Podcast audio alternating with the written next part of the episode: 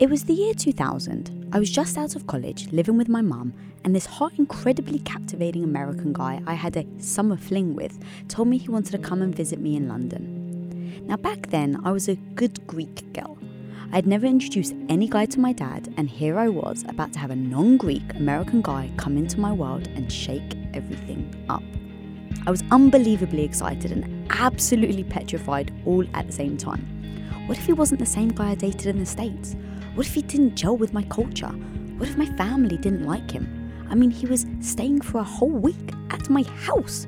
What if, what if, what if?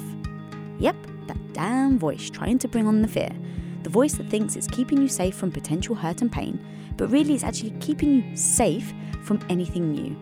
Well, you know how this story ends. I didn't listen, and we just celebrated our 17 year wedding anniversary. And so, seeing where we ended up, it's easy to say I made the right choice, right? But what if that wasn't the end? What if it ended up being a nightmare and I would tell you one day about the weird American guy I met, thought was amazing, but ended up being totally kooky? Yes, it could have ended in utter shambles, but I wouldn't have known unless I took the chance, unless I embraced the possibilities. The possibility that one day I would record me saying of how we came from different worlds and ended up building companies together all while still being madly in love. So, guys, take that fear you have right now, right now, as you're listening to this. That fear, that voice that's giving you a million reasons why you shouldn't do something, and flip it.